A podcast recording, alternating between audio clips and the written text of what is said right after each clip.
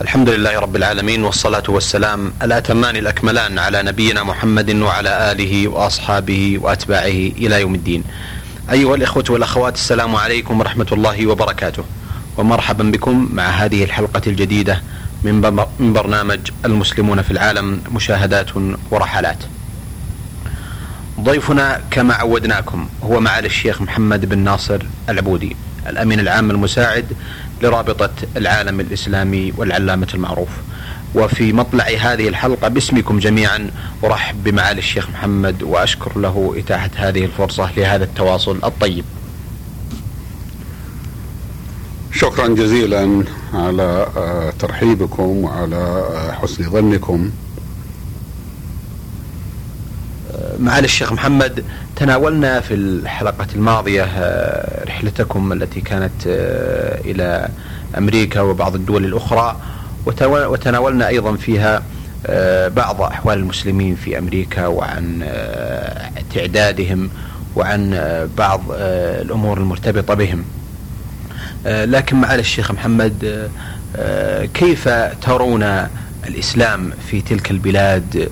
وتوجه المسلمين هناك آه، وتمسكهم بالدين الإسلامي وأثر الدعوة في آه، ربوع وأرجاء أمريكا وبين مواطنيها وغيرهم.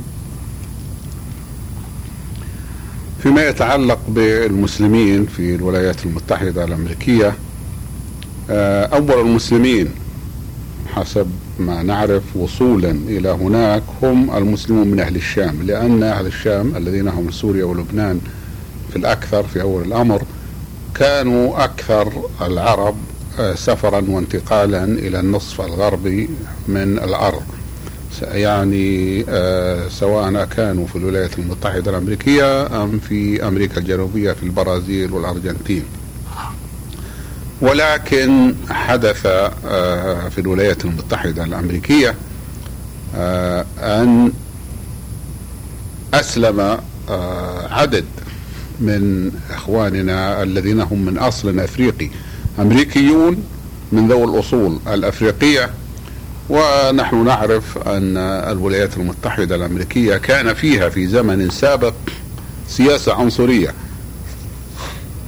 الآن ليست فيها سياسة عنصرية وإنما فيها سياسة ضد العنصرية قوانين تحد من استعمال الألفاظ العنصرية. آه، فكان أولئك الذين هم من أصول إفريقية معروف الجميع أنهم كانوا من الذين آه، انتهبهم ولا نقول اشتراهم انتهبهم الأوروبيون من أفريقيا وأخذوهم إلى أمريكا سواء أمريكا الشمالية والجنوبية ولكن الكلام الآن على أمريكا الشمالية وباعوهم عبيدا أرقاء في ذلك الوقت لأنهم يريدون أن آه، يريدون أيادي عاملة رخيصة قوية للعمل الشاق في المزارع وفي عمارة الأرض. الأوروبيين في ذلك الوقت كانت عددهم قليلة والأراضي كانت شاسعة ولكن آه، تحرر هؤلاء وبقوا مواطنين أمريكيين ولكن لا يزال في أذهانهم آه، آه، أن الناس يعيرونهم بالسواد يسمونهم السود ويعيرونهم بالسواد. ونحن كما قلنا لا نذكر هذا الاسم إلا في موضع التعريف وليس في موضع التعيير. فأسسوا حركة إسلامية أسسها ليجا محمد وأسماها حركة المسلمين السود. سموا أنفسهم المسلمين السود.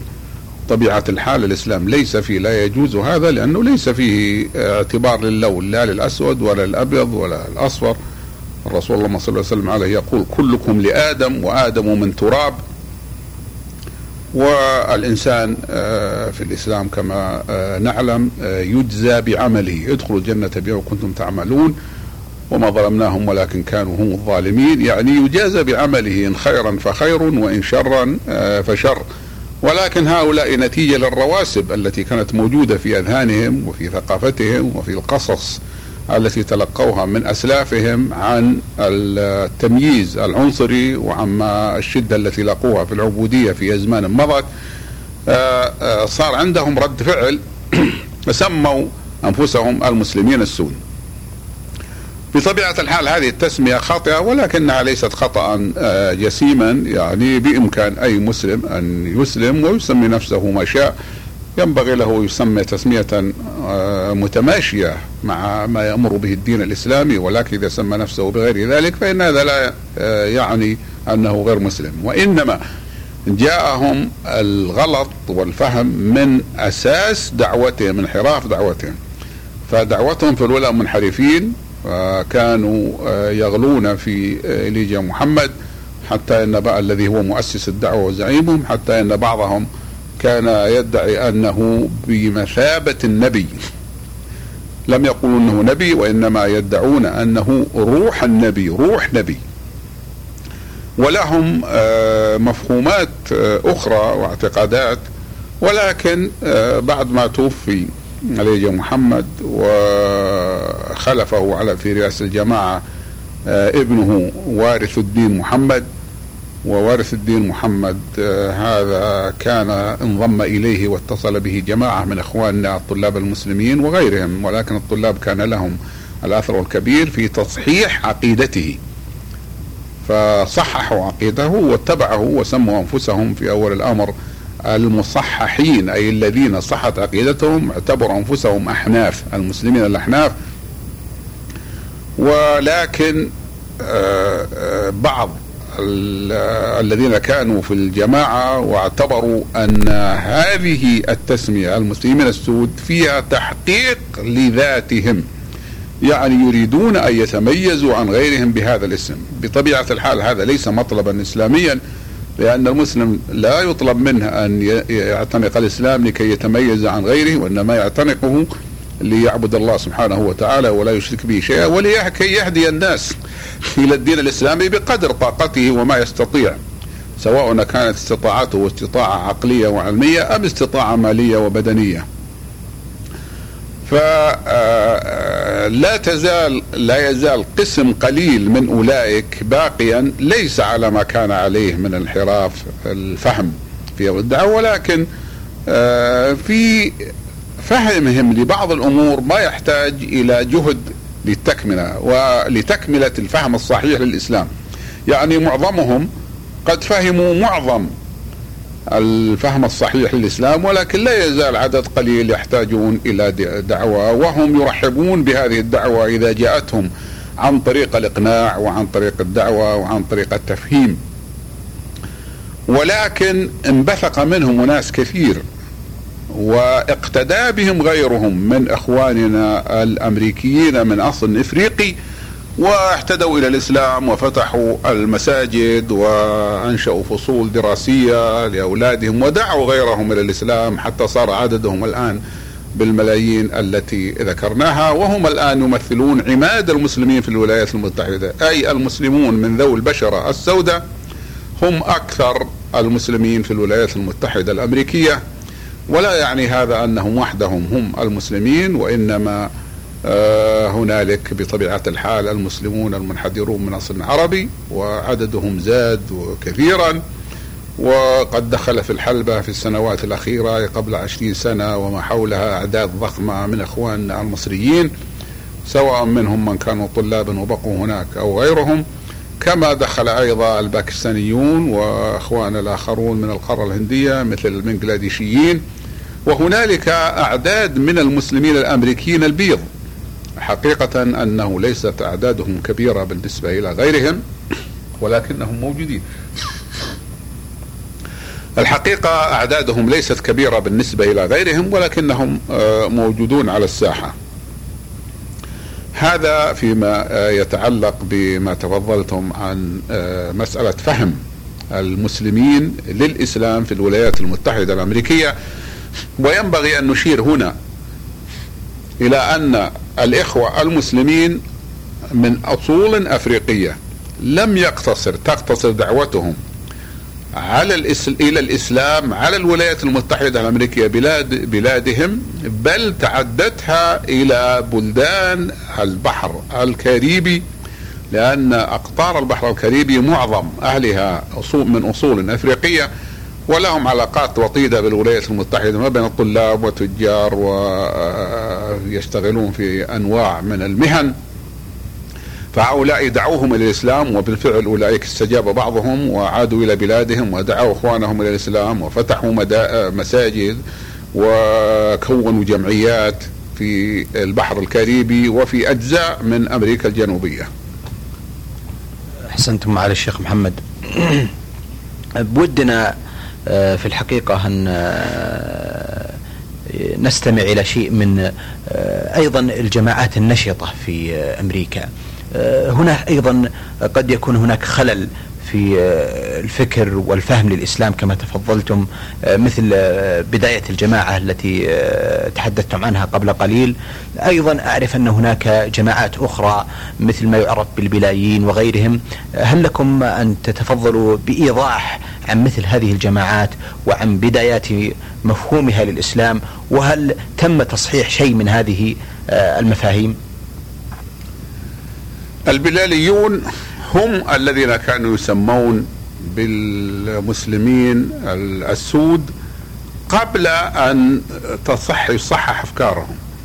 الذين صحح أفكارهم سموا باسم البلاليين. ثم بعد ذلك صار المسلمون السود يعرفون بالبلانيين ثم غيروا اسمهم إلى أمة الإسلام في الغرب. ثم غيروا اسمهم إلى أمة الإسلام فقط. فالبلاليون نسبة إلى بلال بن رباح رضي الله عنه وهو كما نعلم حبشي من إفريقيا وهو من أفاضل الصحابة. حتى قال فيه عمر بن الخطاب رضي الله عنه بلال أبو بكر سيدنا وأعتق سيدنا. أي أعتق بلال بن رباح رضي الله عنه. أحسنتم معالي الشيخ محمد. أه بودنا هذه الرحلة أه التي تفضلتم بالاستطراد والحديث عن شيء منها. أه هل كتبت ودونت؟ ونشر ما كتب عنها؟ آه هذه الرحلة لم تقف عند الولايات المتحدة الأمريكية ولا عند ولاية واحدة بل إننا تجولنا في داخل الولايات المتحدة في عدة ولايات من الشرق إلى الغرب إلى الجنوب والشمال مثلا من ولاية شيكاغو شمالا وكما نعلم ولاية آه، إلينوي شمالا. إلى ولاية تكساس في الجنوب ومن الشرق ذهبنا آه، إلى بعد انتهاء مؤتمر الطلبة المسلمين. ذهبنا إلى آه، نيويورك وإلى بعض ولايات الشرق ثم انتقلنا إلى الغرب. وزرنا ولاية لوس أنجلوس بعد ولاية تكساس. يعني من ولاية تكساس في الجنوب انتقلنا إلى لوس أنجلوس ومنها إلى سان فرانسيسكو. ومن سان فرانسيسكو ذهبنا إلى آه، اليابان عن طريق هونولولو. مررنا بهونولولو.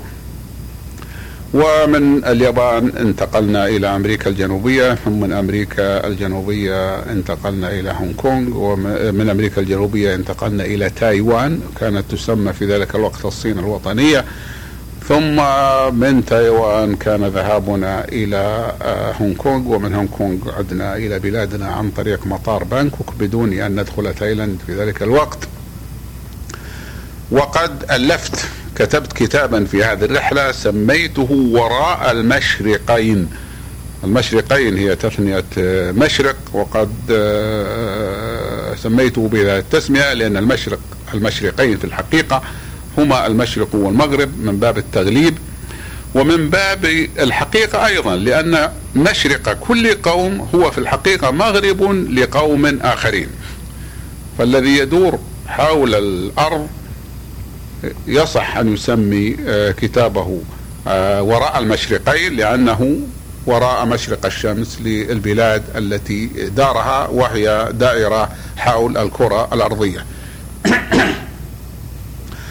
آه اذا هذا هو قصة الكتاب الذي اشتمل على هذه على تلك البلدان البلدان التي ذكرتها.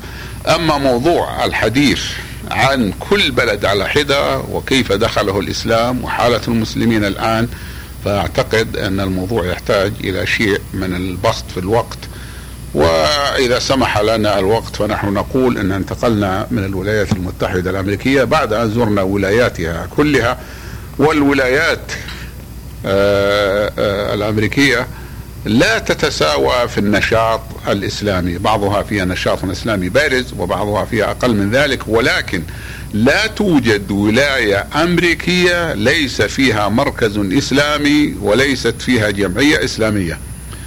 ومن الغريب العجيب أن الطلبة المسلمين الذين يتولون الدعوة إلى الله مثل كثير من الدعاة هناك ليسوا على درجة كبيرة من المال وليسوا على درجة كبيرة من النفوذ وليست لهم مكانة كبيرة في المجتمع قبل الدعوة ومع ذلك أثرت دعوتهم وانتشر الإسلام في تلك البلاد التي هي أرقى بلاد العالم من الناحية المادية ومن ناحية العلوم التجريبية ومن ناحية القوة العسكرية والاقتصادية ومن ذلك ناحية التعليم.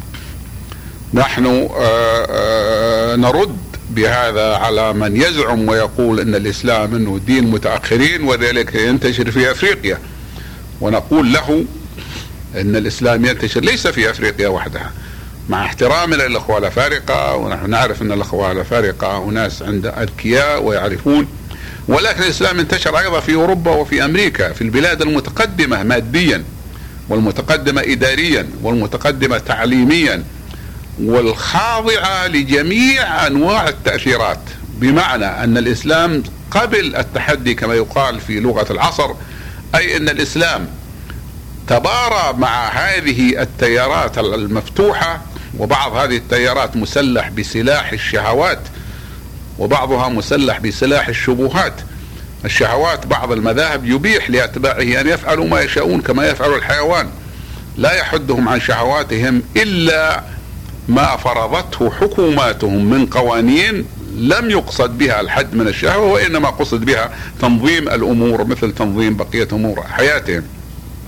ومع ذلك الإسلام يتقدم ويكثر آه، بشكل عجيب جدا لا يتصوره المرء ولا يحلم به المسلم قبل عشرين سنة. هذا يرد نرد به على هؤلاء الذين يقولون إن الإسلام إنما انتشر في بلاد آه، من يسمون بالبدائيين أو من يسمون بمن بغير المثقفين والواقع أنه عكس ذلك تماما والذين يدخلون الدين آه، في الدين الإسلامي الآن في أوروبا وفي أمريكا يكادون يماثلون الذين يدخلون الآن في الوقت الحاضر في الدين الإسلامي في أفريقيا، في السابق كان الفارقه أكثر بكثير.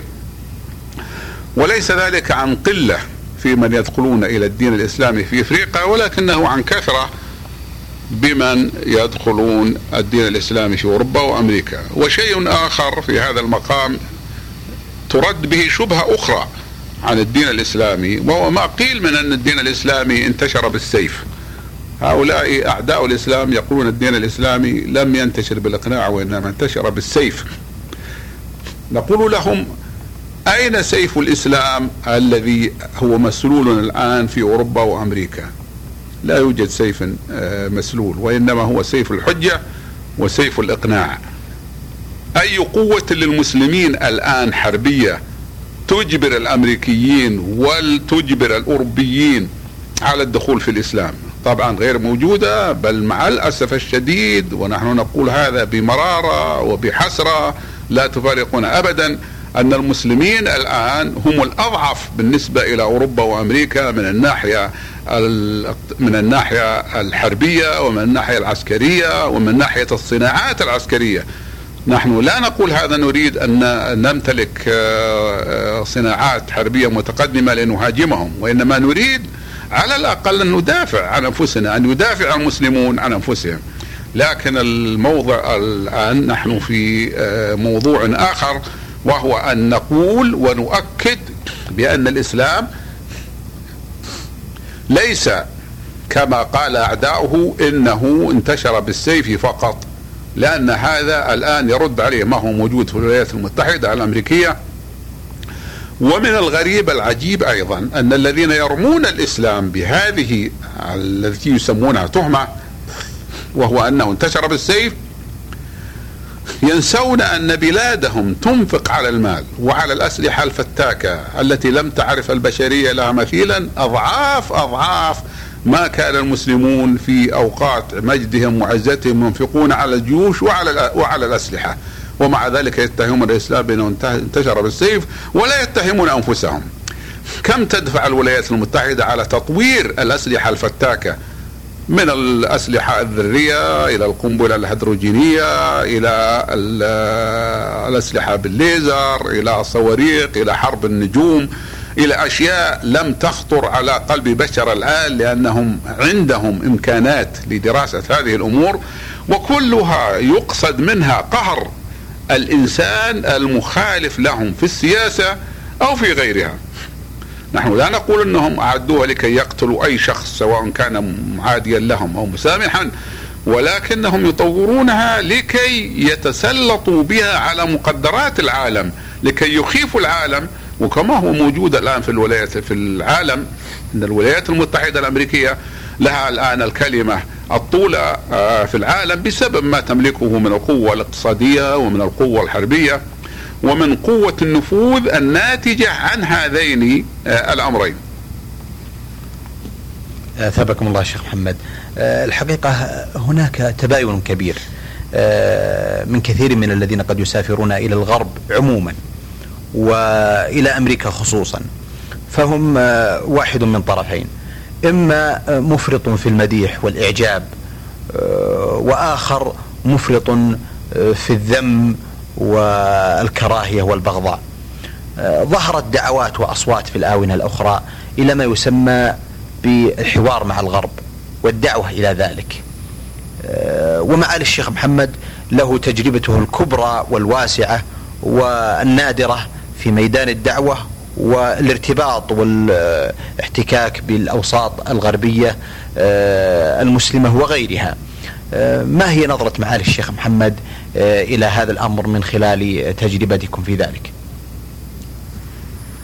شكرا جزيلا على آه، حسن ظنكم وعلى ما تفوهتم به من كلمات. الحقيقة أنني لا أدعي أنني كما ذكرتم ولكنني أعرف عن نفسي أنني منذ سنوات طويلة وأنا أعمل في هذا الميدان. ومن الممكن لمن يكون كذلك أن يكون له رأي فيه. هنالك آه، نقطتان. النقطة الأولى آه، نقطة الذين يسرفون في مدح ما يرونه في الغرب. بعد أن يزوروه سواء أكان الغرب الولايات المتحدة الأمريكية أم آه، أوروبا الغربية وبين الذين يسرفون في الذم. والواقع أن الحق بين ذلك. فالغربيون عندهم أشياء جيدة جدا.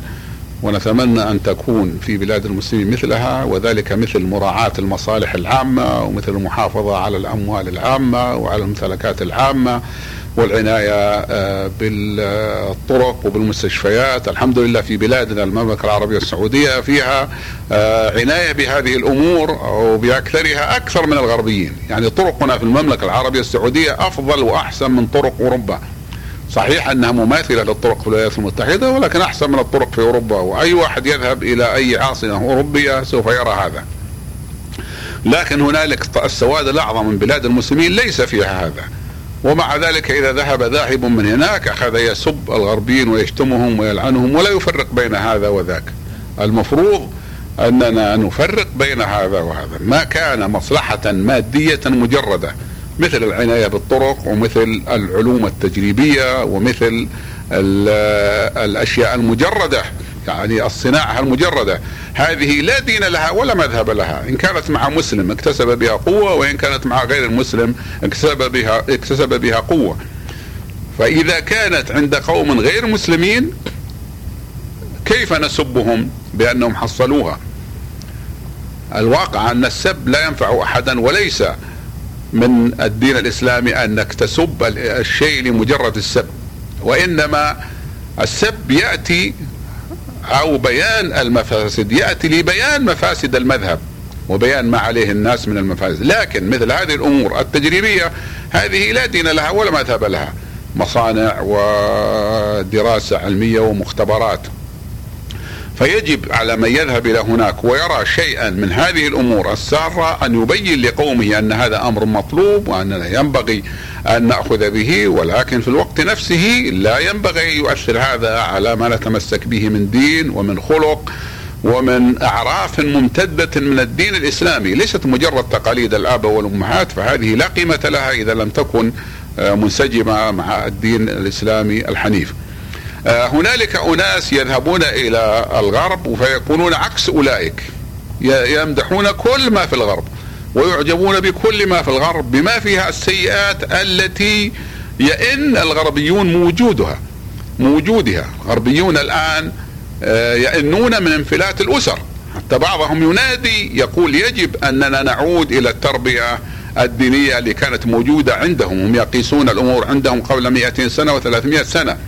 وبعض آه، بني قومنا الذين يذهبون هناك يقولون يجب أن نكون مثل الغربيين في الوقت الحاضر.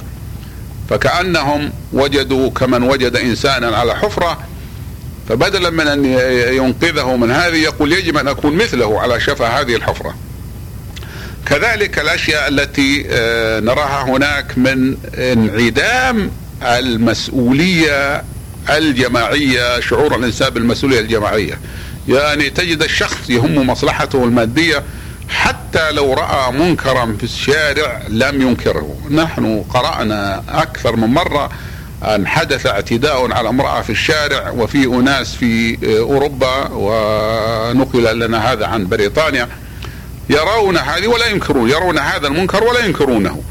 ويرون السارق يسرق من الشخص وإذا هرب لا يمسكون به ولو مر من بين أيديهم.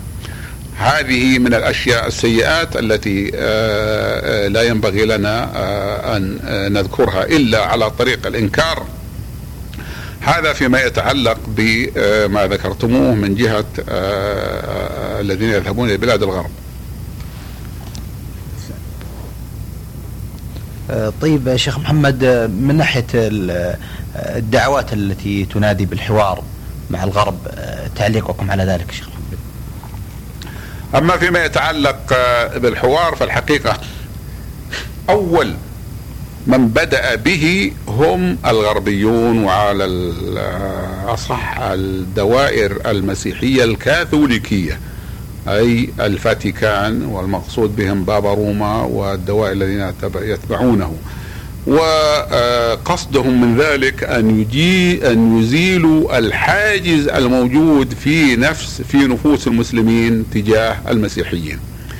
يعني نحن نعرف أن الأوروبيين فيهم أناس أحرار بمعنى أنهم متحررين من دينهم والسبب في ذلك أن دينهم ليس الدين الذي يقنعهم عقليا لا يقتنعون عقليا بهذا الدين حتى أن الأفارقة الذين دخلوا في المسيحية كثير منهم عاد إلى الإسلام لأنهم لم يفهموا أن كما يقولون اجتمع الناسوت وباللاهوت فنشأ منهم الروح القدس.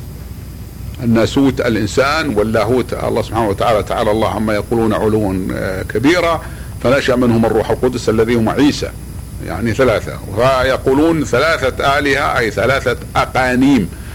أي ثلاثة آلهة. هذه لا يفهمها كثيرا منهم ثم يقولون أشياء مما أدخل على الدين المسيحي في العصور المختلفة فلا يرون أن هذا يتفق مع العقل ولذلك تنادوا قبل سنوات طويلة بفصل الدين عن الدولة.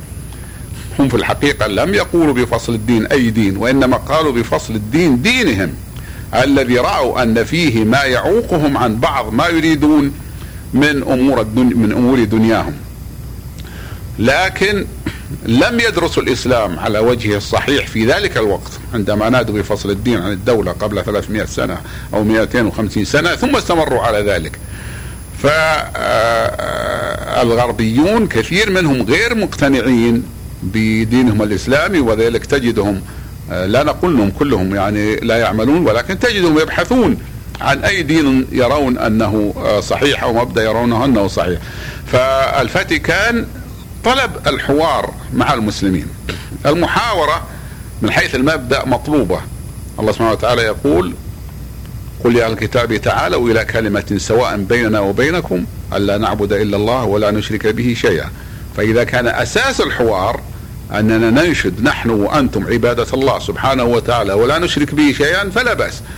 ولكن الذي حدث في مراحل من مراحل الحوار أن يجري في بلد ذات نفوذ مسيحي أوروبي وبلغة مفهومة للأوروبيين يعني بمعنى أن يدلي أرباب الحوار المسيحيون يدلون بما يريدون أن يقولوه بلغة مفهومة لسامعيهم من الأوروبيين وباصطلاحات مفهومة لسامعيهم من الأوروبيين وبعد دراسة لأنفس الأوروبيين وبعد دراسة لما يرون أنه مقنع لهم فيأتي المحاورون المسلمون وهم عكس ذلك.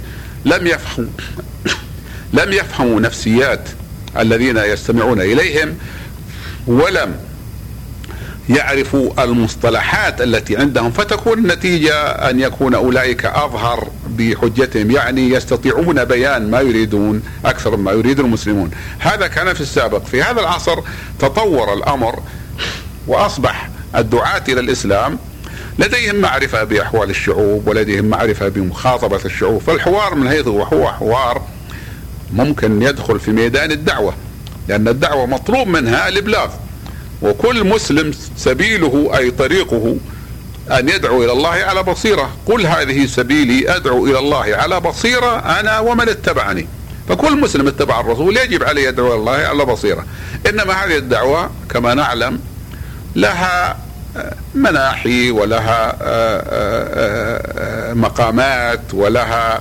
ظروف. فمنها الحوار.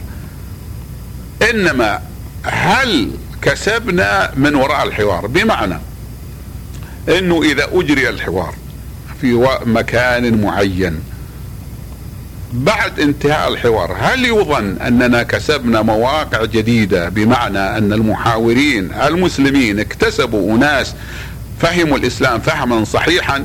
الحقيقة لا يمكن القول بنعم ولا بلا ولكن لابد أن نعود إلى أن الغربيين يستطيعون الاستفادة من الجو المحيط بهم في الحوار أكثر مما يستطيع المسلمون في بعض الأحيان.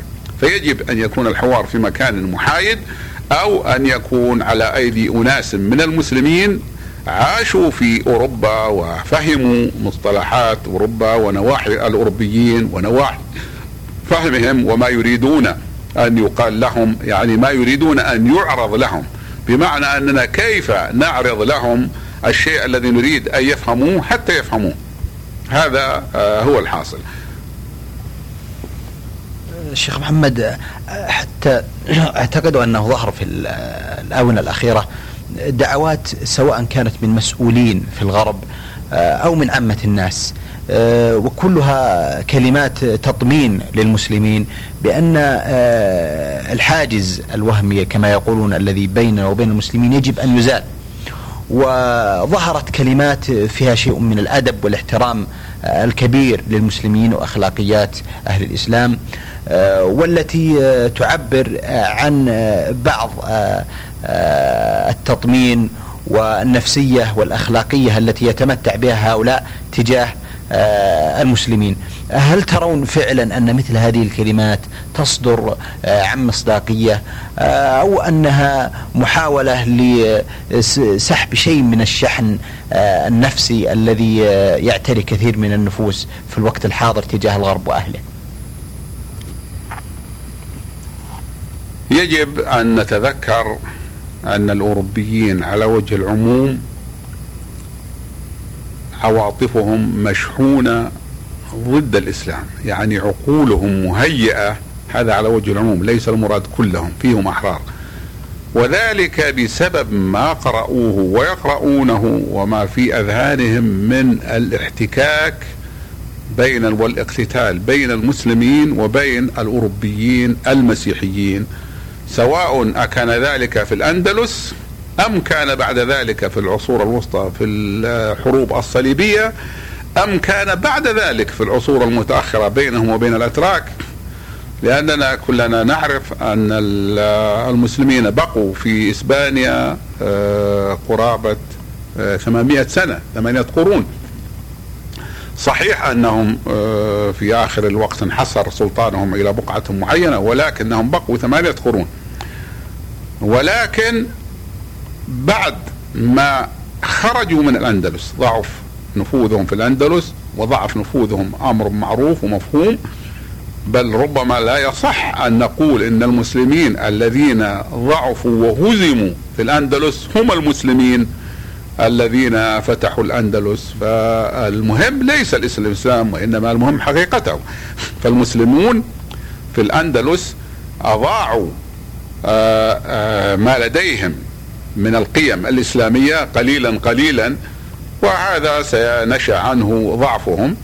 ثم أخذوا في كلما اختلفوا ناس منهم لجأ بعض بعضهم إلى الاستعانة بالإسبان بالمسيحيين.